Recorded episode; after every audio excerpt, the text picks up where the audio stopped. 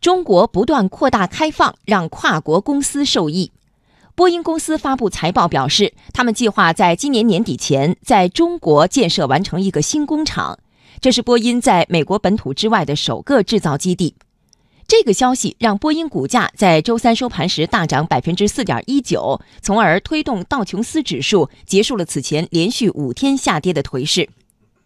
波音公司首席执行官丹尼斯·穆伦伯格说：“正在建设中的飞机新工厂位于上海附近，波音需要依靠这个中心来抗衡它的竞争对手空客公司。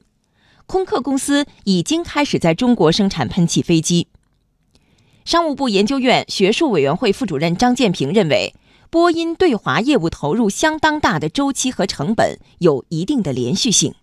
波音呢，在中国设这些组装厂呢，它不是短期的项目，这些项目呢，从谈判到建设到运营，其实呢，它是有一个比较长的周期的。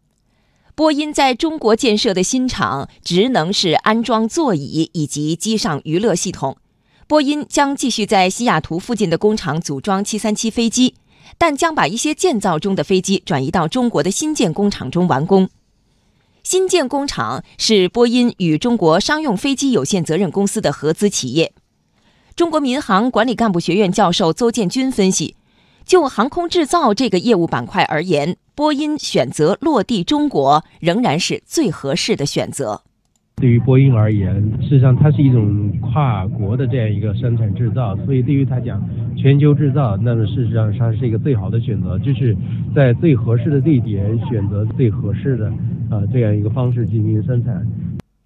针对波音在华工厂即将完工，波音公司首席执行官穆伦伯格公开表示，这类海外工厂并不是美国就业的直接威胁，相反将有助于保护和扩大国内就业。他说：“这一努力是在中国开展业务的一个重要组成部分。”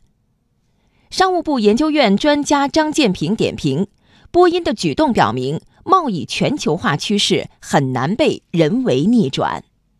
对于波音而言呢，因为它是一个全球的跨国公司，在全球供应链和价值链体系上的这样的一种合作的方式，它的商业模式。还有这个它的全球化的这样的一个发展，这个态势呢，就是其实是很难逆转的，啊，也是很难改变的。